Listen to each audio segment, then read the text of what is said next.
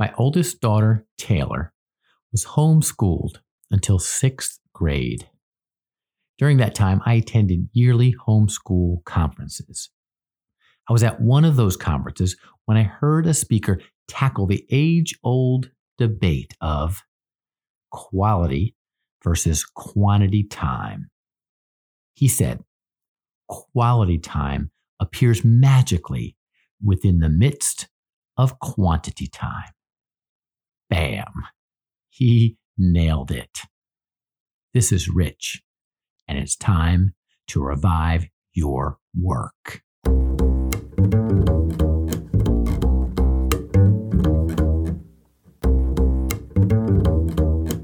Conventional marketing wants us to believe that the American dream really is the pursuit of convenience. For most of my life, I bought into this programming that quick and easy is better. Now I'm considering a new belief that perhaps, in many cases, long and difficult is actually better for me. In other words, I'm becoming more open to embracing the blessing of inconvenience. A few months ago, Sarah and I began a weekly trek to our regional farmers market. On our drive, we pass a half dozen local grocery stores. It requires an hour to shop for only a portion of our grocery list. And it's delightful. When we arrive home, before storing our bounty, we spread the produce out on a table. We marvel at the vibrant colors and say a prayer of thanksgiving for our local family farmers. There's no way to reason that this weekly pilgrimage is driven by convenience. It is indeed wonderfully inconvenient. With Sarah's encouragement, I've recently replaced my hyper convenient Keurig with fresh roasted coffee beans, a hand cranked coffee grinder. Yes, I said hand cranked, and a French press coffee maker. When compared to the previous process, this is highly inconvenient and it's worth every minute. You getting the concept here? Perhaps we should question this idea that we've been sold. Now, let's pause for a moment. This is not an anti convenience podcast. In some cases, convenience as our primary motive makes total sense.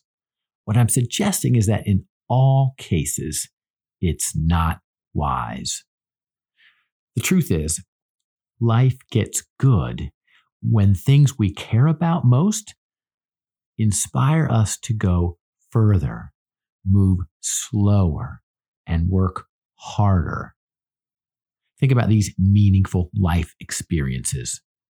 Lasting partnerships, trusted friendships, personal growth, ideal health, inspiring work, memorable moments, financial well being, emotional healing, and family bonds.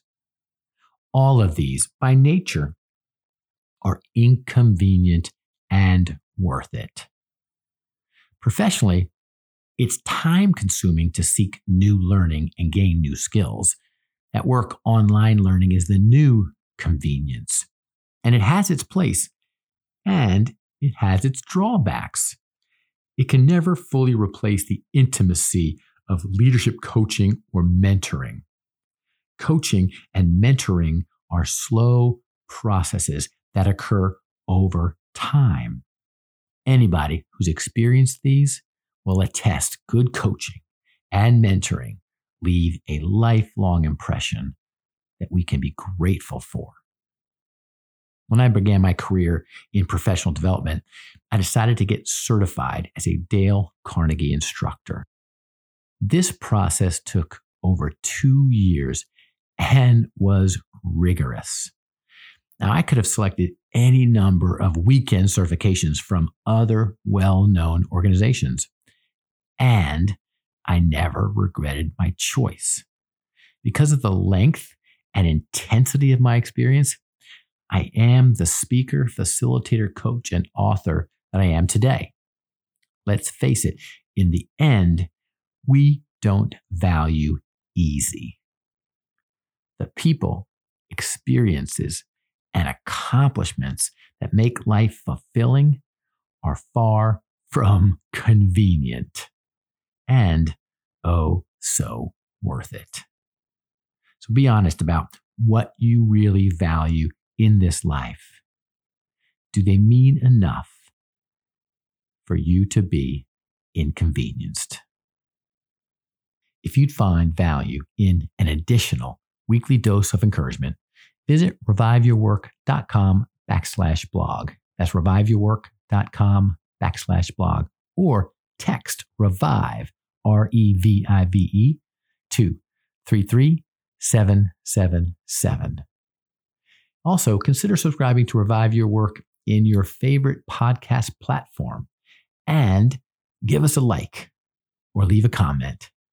That means a lot to us.